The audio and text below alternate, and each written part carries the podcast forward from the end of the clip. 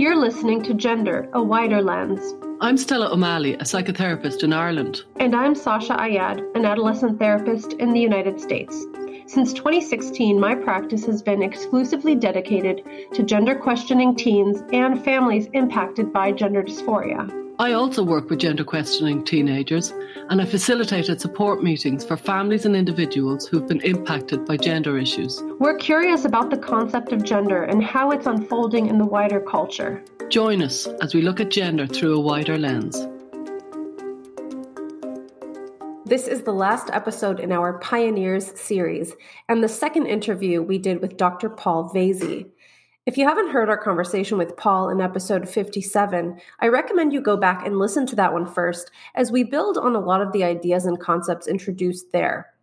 Today, we continue reflecting on the way that Western activism interacts with research and our interpretation of the Fa'afafine, the Muxe, and other third gender individuals from different countries.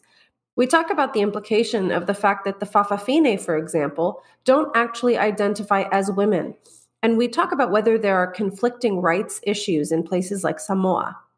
Paul also explains how Western funding organizations that mean well can end up imposing foreign concepts onto other cultures. We even touch on the implications for things like puberty blockers and early medical intervention here in the West. It was a real pleasure to wrap up our series with Paul, and we hope you'll enjoy this interview and stick around next week for the post series analysis with me and Stella. Here's our discussion with Dr. Paul Vasey. We are back with Paul Vasey. Am I pronouncing it correct? Because I think I called you Paul Vasey last time. Yes. No, you pronounced it correct this time. Vasey. Paul Vasey. Yeah. Hello, Paul. Hello. Yes, as you said just before we hit record, back by popular demand. Mm-hmm, looks that way.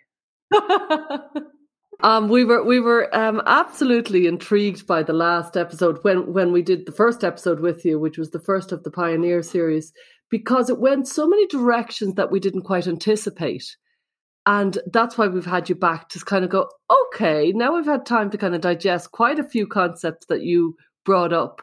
We're going mm-hmm. to get a chance to kind of go go deeper.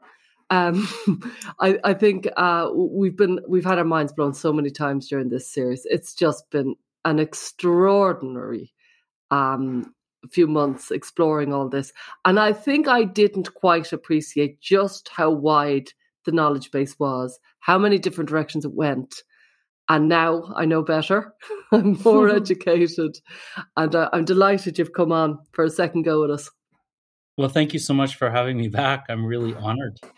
So we we kind of talked about you you writing some interesting piece recently, and you had some ideas from this uh, piece that you wanted to discuss. So I'm I'm wondering if we can start there. I mean, we we had talked about the Fa'afafine um, kind of laughing at you when you asked them whether they were male or female. They clearly know their biological sex. But we didn't really expand on the fact that, you know, what does it imply for them to have their own name, the Fa'afafine, and not, for example, being Women 2.0 or something like that? They are Fa'afafine. That's distinct. Can you say more about that and like what what the implications are? Well, I think that the the fact that there is this unique uh, gender category for feminine same-sex attracted males and the fact that they're not um, you know they're not trying to be women they don't identify as women they actively reject that that label. They say we're we're not women we're fa'afafine we're not women we're muxe. Um, you know in reference to my my field site in in um, in southern mexico. The fact that they're they're and and at the same time um, the fact that they they fully recognize, they're fully aware that they're male bodied, that they were born male, and that this state of maleness is immutable. You know, you go, going in and having some sort of feminization uh, procedures, um, you know, horm- hormonal procedures, or much more rarely surgical ones. They, they these procedures don't transform them into women. They don't transform them into females. they are cognizant of that, and the individuals around them in the local communities are cognizant of that. So we have a situation where these individuals have their their own gender role. They don't think that they're women and they fully recognize that they're male. So they're not trying to be anything that they're they're not. And um, consequently, I think that one of the the outcomes of this is that you know um, traditionally uh, gender dysphoria has been relatively uncommon in these sorts of cultural settings, and I've I've published data that that that speaks to that uh, that issue. I think as well, I guess because they, you know, re- reject the label women and they recognize themselves as male bodied, um, that has implications for you know some of the some of the debates that are currently going on in the West. For example, um, those perspectives in the, in these other cultures have implications with respect to sports participation. So we can take Samoa for for as an example. In Samoa, Fa'afafine, they do not play on women's sports teams. If they play sports, and there is one particular sport that's very popular with Fa'afafine, it's called netball. If they play uh, netball, which which is a team sport, they play with other Fa'afafine or they play on mixed Fa'afafine men's teams. Um, so there'll be a mixture of men and a mixture of Fa'afafine playing playing on the team and playing against other similar teams. But they they don't compete against women and they don't play on women's netball teams. And they you know if you you ask them about this, they just they just come out and say, "Well, it wouldn't be fair. We have male bodies." Um, and indeed, the the the um, the prime minister or the former prime minister of Samoa, who was a huge or is a huge supporter of Fa'afafine. He he he is the the patron of the Samoan Fa'afafine Association. He's basically come out and said, you know, these international sporting events where you have um, where you have male to female uh, trans individuals, trans women, um, competing uh, against um, natal females or girls. Um, he, he he's come out and said that's unfair. So, from a sort of Samoan cultural perspective, that's not considered to be fair or the way to go. Um, and w- w- within the culture, when, as I said, when Fa'afafine are competing in sports, they're doing it either against each other or um, on mixed men's Fa'afafine teams. And can I ask how how uh, much do they know about, let's say, the new phenomenon of of trans women competing in sports? I know that you know you've said that they said it's not fair, but are they aware of this new movement and are they commenting and are is is it is it hot in that country if you follow me well i i, I mean the, the last time i was there prior to covid i haven't been able to get back because of covid to, to samoa but the last time i was there would have been january 2020 and it was right around that time that i think the person's name was laurel hubbard i think that's the individual's yeah. name um, laura laura hubbard i think yeah uh, New Zealand weightlifter. Is that correct? And I think that the Sam- the Samoan um, women weightlifter came in second as uh, to to this Laurel Hubbard as a result of this individual oh, being allowed to yeah. compete. And so this was really looked down upon. Um, I didn't hear anyone in Samoa say that this was okay or that this was fair uh, the Fa'afafine didn't think that this was fair. The the you know many Fa'afafine I spoke to, I wouldn't say this was a a primary focus of conversation among people, but people were aware of it. People thought it was unfair, and the prime minister commented publicly that this was unfair and that Fa'afafine. so he was referring to this other individual as uh, Fa'afafine or like a Fa'afafine, that these kinds of individuals should be competing either against each other or with um, with men. He even said, you know, um, if we have a Fa'afafine competition, I'll, I'll, send you lots of Fa'afafine from Samoa to compete. In no way could the prime minister be be, be deemed um, um, you know, transphobic. He's the patron of the Fa'afafine Association. He's a big supporter, and he's spoken many times about the importance of Fa'afafine for Samoa, for the community, for the family. So this isn't this isn't coming from a transphobic place on his part. Another question about kind of Western issues in Samoa. Um, somebody else had asked in our YouTube comments about whether or not Fa'afafine and just Samoans in general, you know, are perhaps now um, exploring American conceptions of transgender, what that means, gender dysphoria, what that means, and is it, are you aware of whether or not that has an impact on body dysmorphia or gender dysphoria specifically? Like if if these uh, kind of ideas of gender dysphoria that originated here in some ways have impacted the way Fa'afafine experience themselves. Yeah, I mean, definitely there. I think there's more more of a sense that there the, uh, there there are these other sort of related phenomenon out there in the West. It's really common for Fa'afafine to ask me, um, "Are there Fa'afafine in your culture? You know, where you come from?" They're so they're curious. Um, you know, so they would be aware of someone like, for example, Caitlyn Jenner, um, or Jazz Jennings. Maybe, maybe they might be aware of those kinds of individuals, um, and they might refer to them as trans or trans women. Um, but I don't get the sense that this increasing awareness of uh, sort of trans issues in Western culture is affecting how Fa'afafine identify, which is as Fa'afafine and not women or trans women.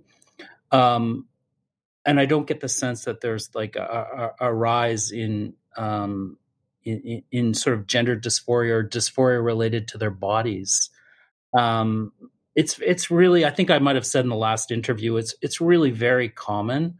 If you ask Fa'afafine, would you would you be interested in a sex change if it was paid for and if there were you know no um, how did i usually phrase it? If it was paid for and there were no medical consequences so trying to make it as e- easy as possible.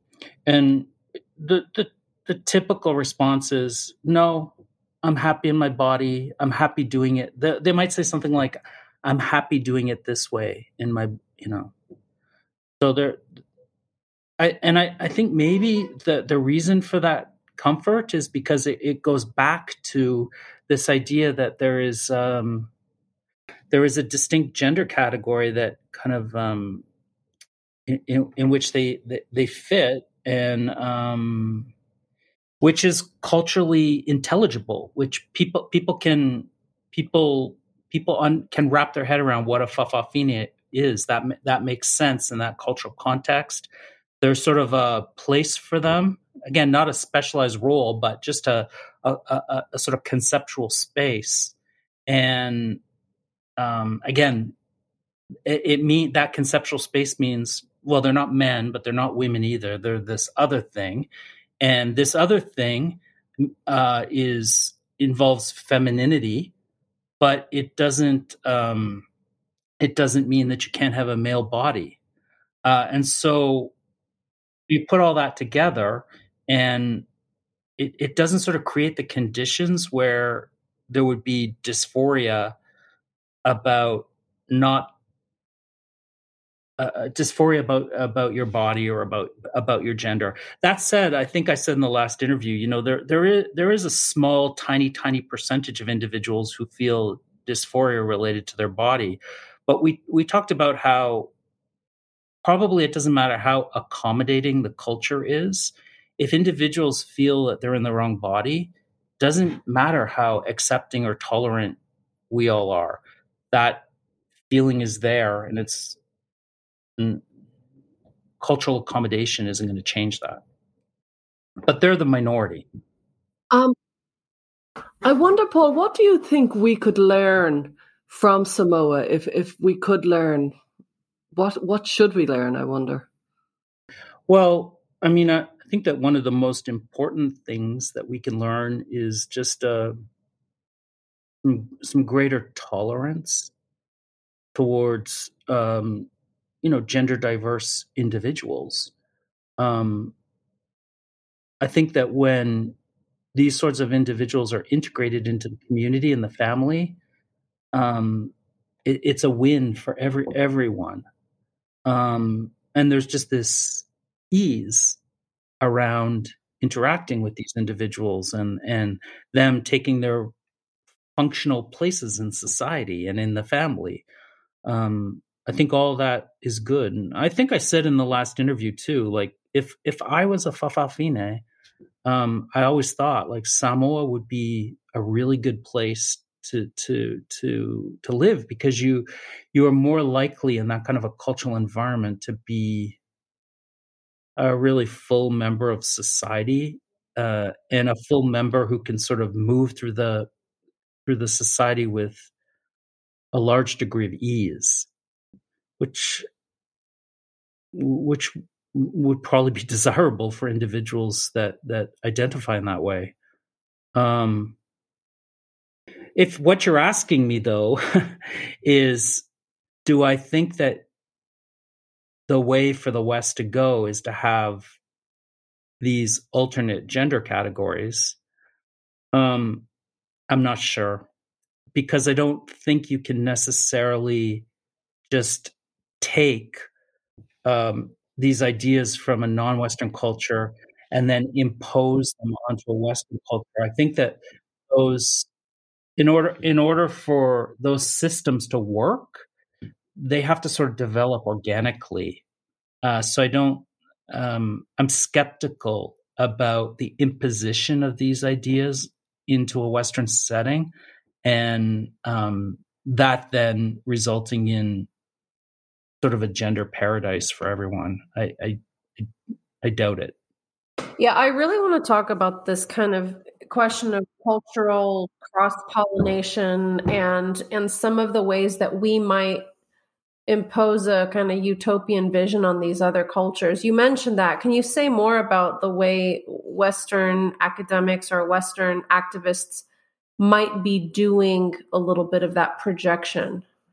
Sure. Yeah. I don't think you have to look very far on the internet or on, um, you know, through various sorts of uh, online publications to see that uh, gender diverse individuals in non-Western cultures they're they're commonly depicted in these really idealized terms, even to the point where, I mean, the writers are using words like they're esteemed they're revered. And um, I just don't think that that is the reality of their everyday lives. Now, it's true that there are very circumscribed events like beauty pageants or parades or uh, parties um, where the community might come together to honor these sorts of individuals in, one way or another.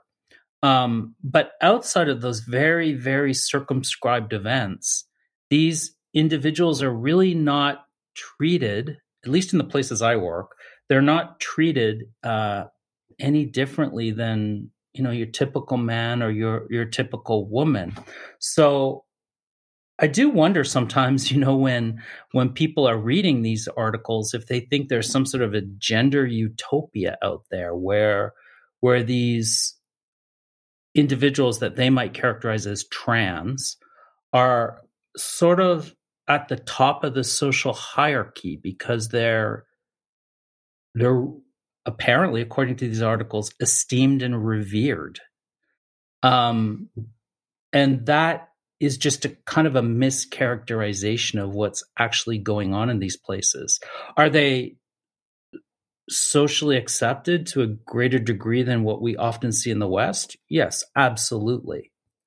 But they're not they're not treated as sort of um, demigods or uh, um, they're they're just like everyone else, which is in keeping with the kind of collectivistic societies that they they, they live in.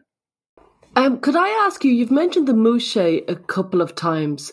Is there any um, interesting differences or you know points that we haven't heard about? Because I know we've heard a lot about the Fa'afafine. Yeah, you know, um, we've published. Well, I mean, originally my my research started with the Fa'afafine in Samoa back in two thousand and three, and then I wanted to I wanted to work in a in a in a very distant culture that also had these feminine males that were same sex attracted and recognized as a third gender or, or, an alternative gender. And my reason for doing that was because I wanted to I wanted to triangulate my research in Samoa. I wanted to know are the results I'm getting in Samoa just particular to Samoa? Are they very culturally specific? Or are the results I'm getting more generalizable to really distantly related places like um, like the Istmo region in Oaxaca, Mexico, where I work down in the south with the with the Muxe, and m- almost all of the research we've done we've that we've replicated in in this area in Mexico, we're getting pretty much the the same results as we get in Samoa. So, for example, we sh- we've shown that they tend to be um, like Fa'afafine Muxe tend to be more feminine in in childhood. They tend to have more cross sex wishes. They tend to have more older biological brothers. Uh, they occur at about the same population prevalence rate. Uh, they tend to have more separation anxiety in childhood. So the the the similarities between Muxe and Fa'afafine are striking, but I'm not sure that that should really be as much of a surprise um, as it might be to some people. Because to me, what that says is that there's this deep structure to to male same-sex sexual attraction, and that regardless of the culture in which you're socialized, there are certain features associated with male same sex sexual attraction that are cross culturally universal, despite the vast cross cultural variability, um, which to me says, well, that that seems like there's something biological going on there, as opposed to something pertaining to unique cultural patterns of socialization. Um, I, I, guess one of the differences between Samoa and and Juchitán is that my sense is that in Samoa, the men who have sex with Fa'afafine are more relaxed about it. It's not something they're terribly embarrassed to talk about with me. Um, I might. I remember one guy was in a plantation interviewing, and um, I asked him if he had sex with Fa'afafine, and I think his response was something like, "Sure, why not?" so uh, there, there's just there's there's not a you don't get the sense that there's shame associated with it in Samoa, whereas in in in the Istmo region of Oaxaca, um, men tend to be a lot more uh, reticent about admitting that they've had sex with Fa'afafine. It's not that all of them are, but it just seems to be more difficult to get guys to guys that you know have had sex with Muxe to admit that they have. So there is that cultural difference that I that I've noticed. Mm. Um, I I noticed a certain kind of pattern in our comments and stuff of people saying things along the lines of, you know, this conversation was interesting, but it was kind of depressing because uh, I think the implication is that you know, you can't be considered a man if you have these feminine traits and you have same sex attraction. And so I think, I mean, I, I think that comes from the fact that in the West, we have a place for being a gay man. And I think we understand implicitly that that could mean more feminine behavior, more female typical preferences or whatnot. So, um, you know, again, this kind of cult- cultural relativism question comes up. I'm wondering, how do you address that? Because I'm assuming mm. you hear that from students and stuff too, like a mm-hmm. question mm. along those lines. Sure, yeah. Um, well, I think I think it's just important to keep in mind that I'm everything I'm saying to you is descript, descriptive. It's not uh, prescriptive. You know, I'm I'm not I'm uh, I'm just describing the situation there, and and the the way the way that feminine same sex attracted men are interpreted or raised, uh, what they mean in a Western cultural context. Um, I'm not I'm not trying to suggest that that's any better or any worse than how those things are understood in Samoa. These are just different cultural quote unquote solutions to the presence of unusual males. Unusual males in the sense that they're not typically masculine and they're not typically opposite sex attracted. So they're unusual in being feminine and, and same sex attracted. And so different cultures have different responses, different frameworks for understanding what do these exceptions mean and um um yeah i'm not i'm not trying to suggest um you know one of these conceptual frameworks for understanding male femininity and same-sex attraction is any necessarily better or worse than than another um probably each of them have their benefits and each of them have their costs. Um, that's the nature of culture. Culture potentiates behavior and it constrains behavior. So um, there there is no sort of perfect um, cultural um, response to to to all of this stuff. And I would just say that in in, in Samoa, though, um, male same-sex attraction it doesn't really mean anything um, it, it doesn't sort of have the same kind of meaning wrapped around it that we have here in the west. So an individual can be same-sex attracted but m- masculine and they're just considered a man. It's that male femininity ingredient that really marks an individual as a fa'afafine so I've interviewed some, not many, because there aren't many, but I've interviewed some cisgender, you know, actually remarkably masculine um, Samoan guys that are same sex attracted. And um, they it, it's interesting. They don't really I mean they they they they don't dislike Fa'afafine. They get along with them but I think that in many ways, at least my impression from observing observing them is that they don't necessarily think they have much in common with them.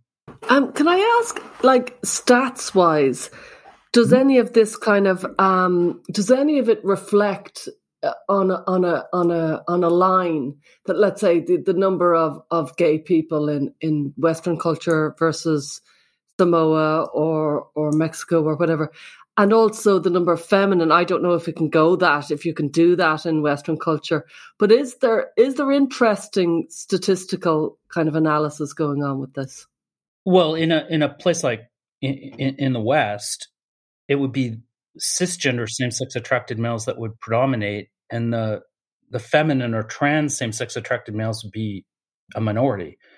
It's it's flipped in in Samoa, and you get feminine same sex attracted males, fa'afafine, who are by far more common, and then you, you have this tiny number of cisgender or masculine same sex attracted men that if you you want to find them, you really, really, really have to hunt for them. They're there, but you really have to put the time and energy into looking for them.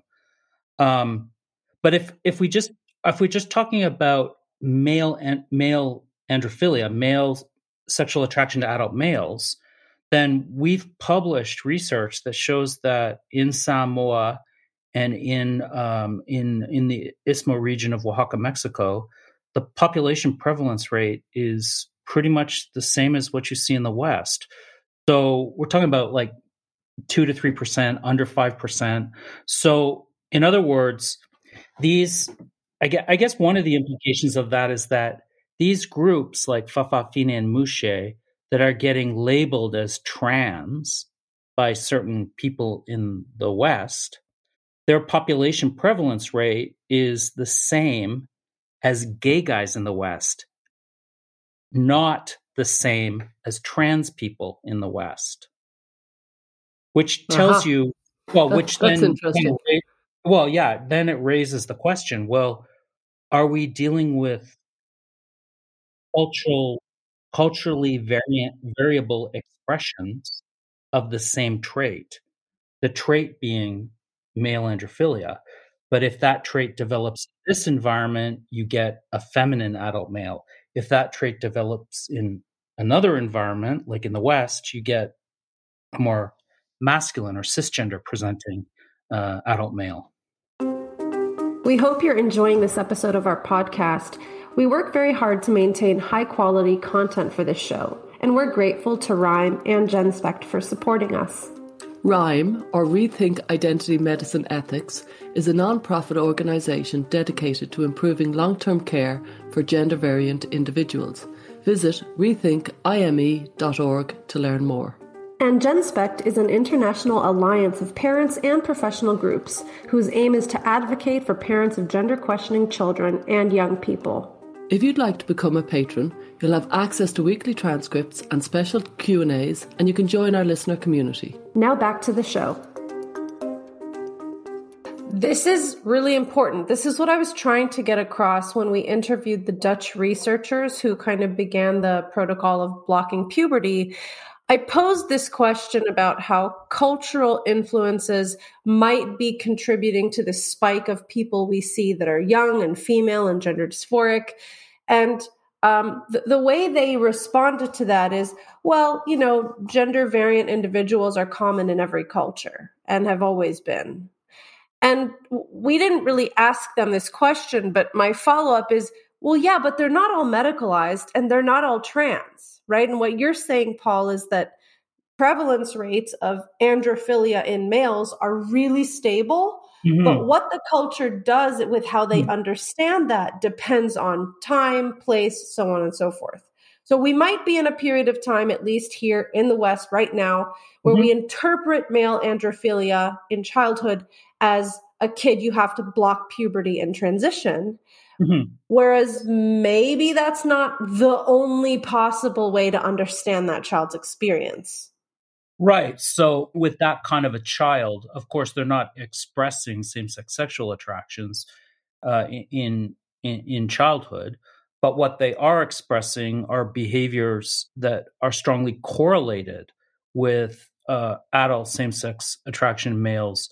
Things like um, aversion to rough and tumble play, or preferences for little girls as play partners, or uh, a desire to dr- dress up and play princess. So the those, I guess, female typical behaviors uh, when they present in a little boy are currently being coded or interpreted as this kid is trans, whereas in the past that kid would have been probably discouraged or mocked for uh, there would have been a negative reaction to those sorts of behaviors and the kid would learn uh, i need to stop doing that and try to behave in a more masculine manner. And then those kids um, they grow up to be gay men and sometimes in, in, adolescence, these kids are starting to express same sex attraction. So that might be known once they get a little bit older in yes, adolescence. In adolescence, yes. Yeah. But I, I, I guess the key point is that uh, that that I think we're all trying to communicate here is that what that pre-homosexual feminine boy means depends on the cultural context in which they're developing. And that so we we've been talking here about this cross-cultural context but i think sasha what you've sort of introduced into the conversation is the important idea of historical change. Right? And so we we have to take into consideration these cross-cultural issues across space but it's also important to take into consideration historical change through time in terms of what boyhood femininity means. Mm-hmm. I kind of often wonder uh, when when we spoke about this the last time. I, I I'm quite friendly with some lesbians, and they got quite they quite got uh, they got very energized, frankly, by one part of our conversation, which mm-hmm. was mm-hmm. along the lines of that there's much less, there's much fewer in number percentage wise lesbian um, women than there is mm-hmm. gay men. And you were mm-hmm. quite definitive about it. And I was, I, I kind of argued your point, you just so you know. and I said, no, no, he knows his stuff. And actually this mm-hmm. is replicated in the, in the animal population. And I was, I was told on, in various different platforms that this was mm-hmm. quite clearly a case of female socialization and it was quite clearly a case of women not being allowed to be lesbian or not being free to be lesbian. And um, so I'm bringing it up f- for mm. them because mm-hmm. I remember you as being really clear about you knew your stuff and you had studied your Japanese monkeys, and it was really that was how I remembered it. So I'd, I'd love you to answer to that because I know they're going to say this is just not true that the numbers are, are not replicated male and female. And I know you were very clear about it. Yeah, well, when I say female gynephilia, female sexual attraction to adult females, I'm ta- I, am using that term as exclusive uh, uh, female gynephilia. The way when I speak about male androphilia, male sexual attraction to adult males, I, I mean exclusive. So, getting back to your friends, kind of the implication of what your friends are saying there is that, you know, female female sexuality in terms of leaning more towards a gynephilic versus an androphilic end of a spectrum that it's all a question of socialization and um, you know i think that if you look at the the literature on human sexuality there's some perhaps some merit to that perspective in the sense that there's lots of research suggesting that females are more sexually fluid that they they're they're sexual um, identities and their sexual fantasies and their sexual behavior are more int- uh, are more influenced by um, postnatal socialization. Um, but if you're if if in contrast that that's that's not the case for for men and i think i think in your interview with mike bailey he talked a little bit about that that that there there's there's less flexibility in men. So there there's this sex difference in terms of sexual what Lisa Diamond, the researcher Lisa Diamond would call sexual fluidity. Um, but uh, the the best research that's been done in Western populations suggests that you know exclusive female gynephilia is definitely less common than exclusive male androphilia. At the same time, that best research indicates that female bisexuality is far more common than male bisexuality. So it's possible that your friends and I are thinking along the same terms. We're just expressing the ideas a bit differently. Yeah, fair enough. I think you're right. Um, I think it feels almost offensive to hear that for some people because it's like this this this is just going to be a correction that's going to happen over the next few years that mm-hmm. um, the women uh, basically the lesbians will catch up on the on the gays well i i think you're right i think it's missing the bisexual equation part of the equation and uh, that might be the the kind of the difference, really. Yeah, exactly. And and and as I said, there's no question that female bisexuality is much more common than male bisexuality. Yeah. I wanted to touch a little bit more on some of these c- cross cultural conversations that we've been having. Last time we were talking about how um, when media, for example, is interviewing somebody who claims to be Fa'afafine, but maybe they're living in Australia, for example, and were educated there and raised there, that that might give them a different perspective that isn't necessarily congruent with how many Fa'afafine within Samoa think about things.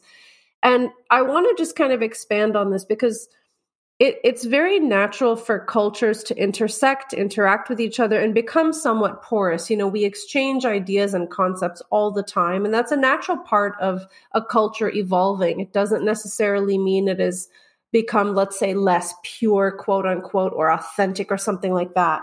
Uh, but there's also a different thing that happens when somebody that is particularly trying to push a Western idea from the West, who's never been to that culture, starts mm-hmm. trying to impose those Western ideas onto the people within the culture. So, I mean, obviously, I'm, I'm sure your work thinks a lot about this. Can you just talk a little bit more about this?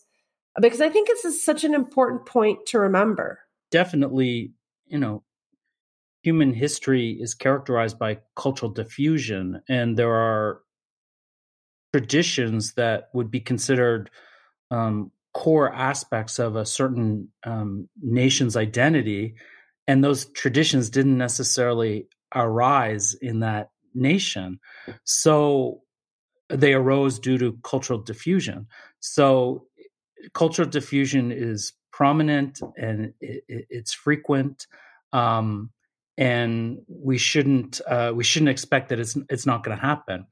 What I concerns me a bit though about this the sort of issues that you've raised is that when these places that I work, um, Samoa or the Istmo region in Oaxaca, Mexico, get discussed, and the people that are brought in to be sort of expert commentators on these places are often um, people that have never really spent much time there, uh, um, or it's been years, if not decades, since they've spent time in these places. Um, so even if they're even if they were born in these places and you know they consider themselves to be local, if they've moved away and are living in have been living in Western cultures for the past twenty years and really have um, you know no direct contact with the local people it's it's sort of problematic for that person to be a spokesperson for what's going on locally. And i understand why this happens. It happens because when journalists are putting together a story it's just easier to reach out to someone who um, m- maybe is in your area and who can comment on, on these things. Um, but I can tell you that, you know, w- when I'm in these places and I speak to locals, they're often not thrilled that these people that are considered to be outsiders that, that aren't even living in these places, even though, again, they might be ethnically members of those communities in a diaspora, um, they the the locals aren't aren't, thrilled that that it wasn't locals that were contacted to be to be speaking for themselves. Um, I, I can speak a little bit to that insofar as being from Ireland, we're a big immigrant culture and we've had a diaspora for, you know, hundreds of years. And, you know, there's a concept called the plastic paddy, which is somebody who's Irish from, let's say, who lives in America would be classic or in the UK and they they give their strong opinions about Irish politics, and it is not appreciated. Yeah, it's very yeah. much very much the same vibe. It's like, ah, no, you come over here now, Paddy. we'll tell you what's what. So, so I understand the context. it's sort of the same situation. And I often find a lot of these people that are, you know, say, say they're they're they're they're not even a a member of those communities. They're an outsider like me. They I, I always kind of find it remarkable and amusing that they they they, they identify themselves, they self-identify as quote unquote experts.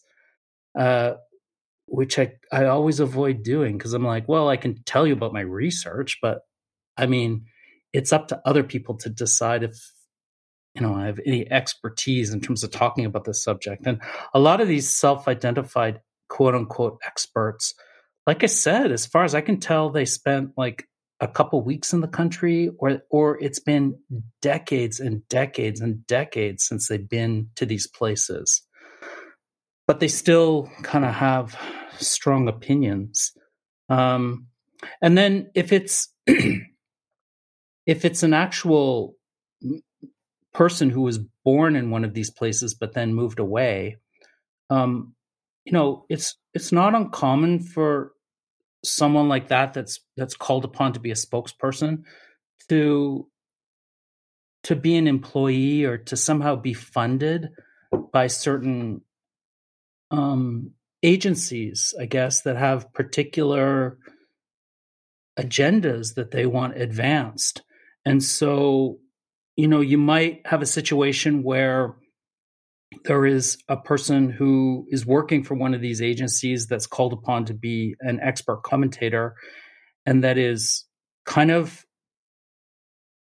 parroting um, a particular ideological perspective and and sort of using language and jargon and words that the locals would just the, the locals don't speak that way. They would never they would never talk in those terms and um um the locals reaction to that is kind of um they laugh they think it's kind of ridiculous and the way you say that even like the local reaction to that I'm mm-hmm. guessing you're talking about pretty unanimous reactions. Like, I know, for example, you know, here in America, there is no unanimous reaction to anything. I mean, we are so mm-hmm. divided in a million ways. But are you saying that, for example, in Samoa, when you're you're talking about some of these spokespeople, there's a mm-hmm. pretty unanimous agreement among the locals that this doesn't represent us?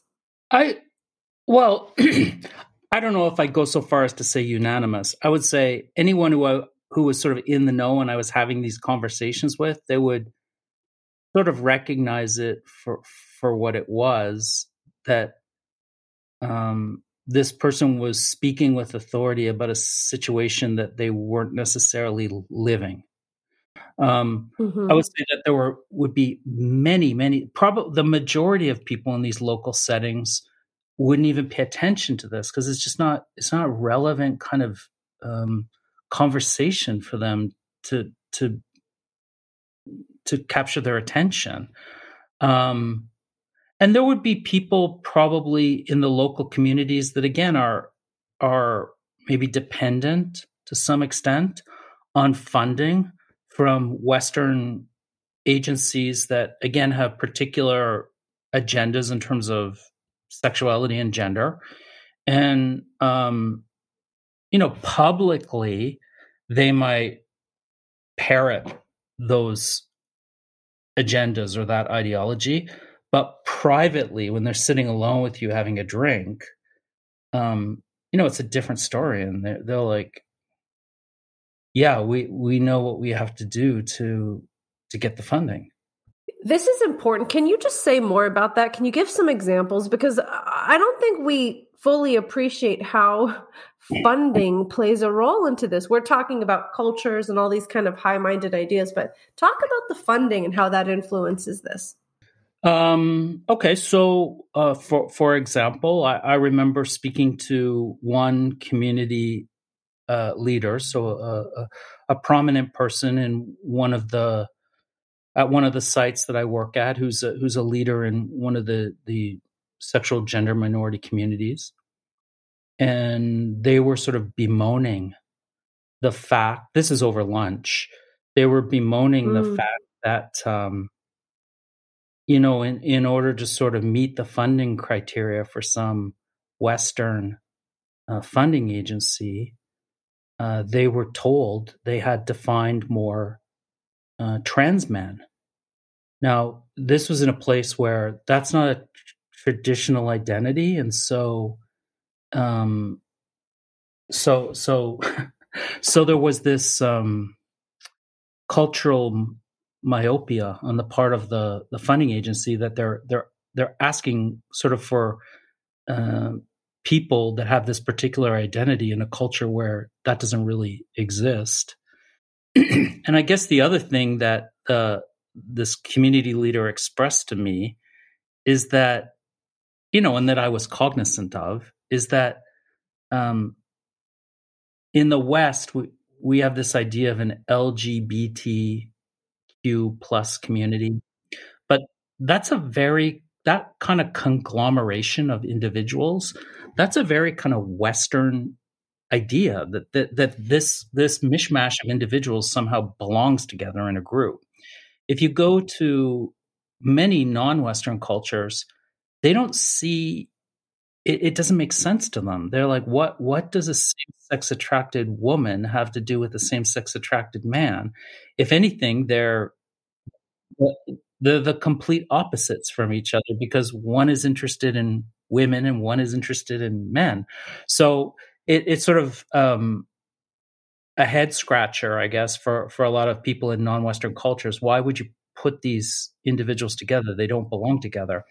And so just that, just that I don't know, request, demand on the part of a Western funding agency to um, you know, we'd we'd really like it a lot better if you you had trans men in your group.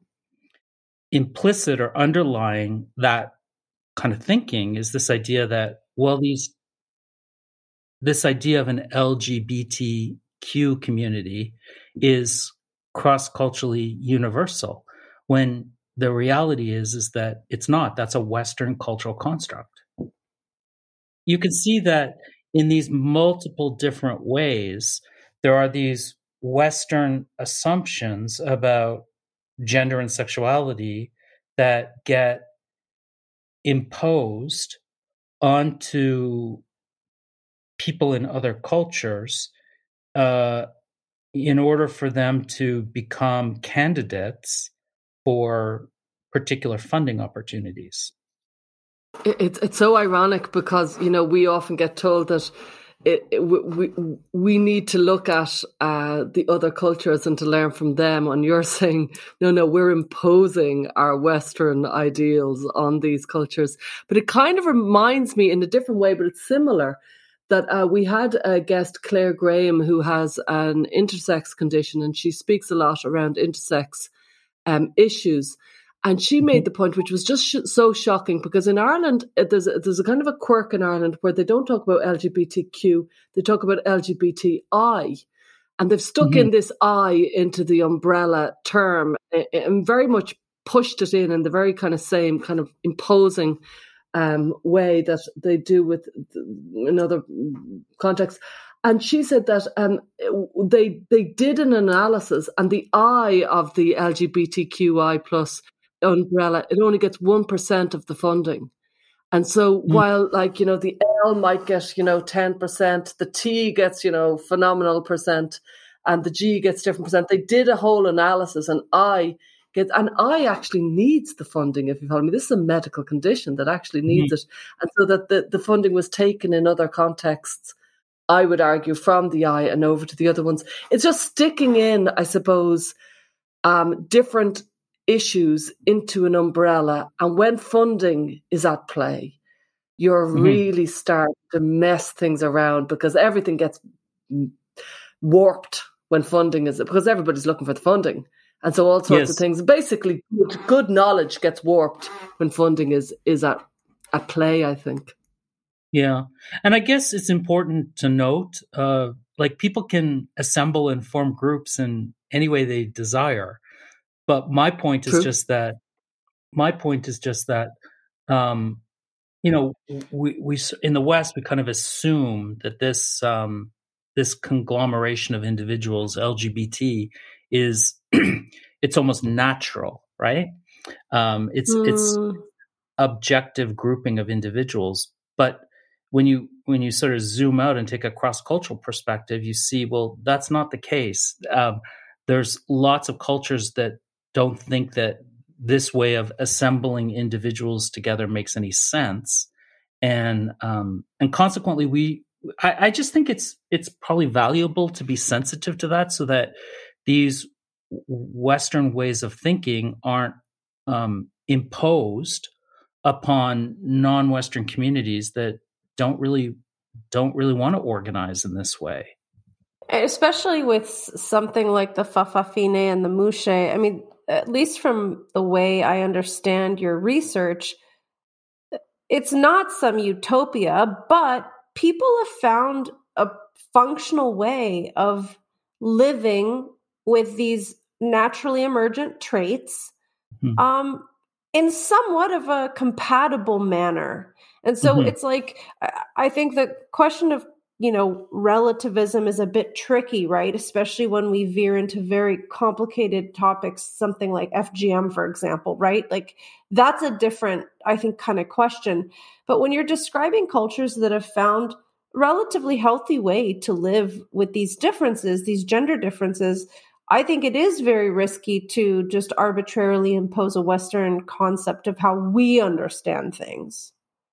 Well, yeah, you you you start to wonder what what are the consequences going to be downstream of tinkering with this cultural system, because um, they might not be as optimal as the ones that are currently in place in terms of you know tolerance and acceptance and integration into the community and and just overall happiness and and quality of life which i, mm-hmm. I are the most important uh, factors to consider.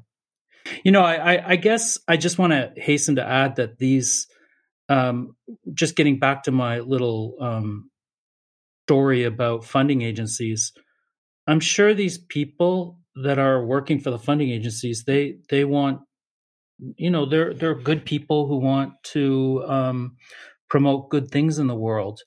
I guess what I'm just trying to get across here is that a greater sensitivity to the local cultural traditions um, is beneficial in terms of giving us pause to think about, about the things that we take for granted as being just obvious or um, natural or um, uh, just the way things are because um, again the way we conceptualize things in the west uh, is not necessarily the way things are conceptualized outside the West and how people organize their lives. And uh, we want to have some sensitivity around um, not imposing our sort of um, conceptual frameworks about gender and sexuality onto other cultures, especially perhaps because, you know, there's this relentless rallying cry for diversity. So if we really, really take that seriously, then perhaps we need to uh, think a little bit more carefully about cross cultural diversity and respecting that and recognizing that the way we think about these things in the West is is is just one way of going about doing this, and it's not necessarily the best way or the most optimal way. Um, yeah.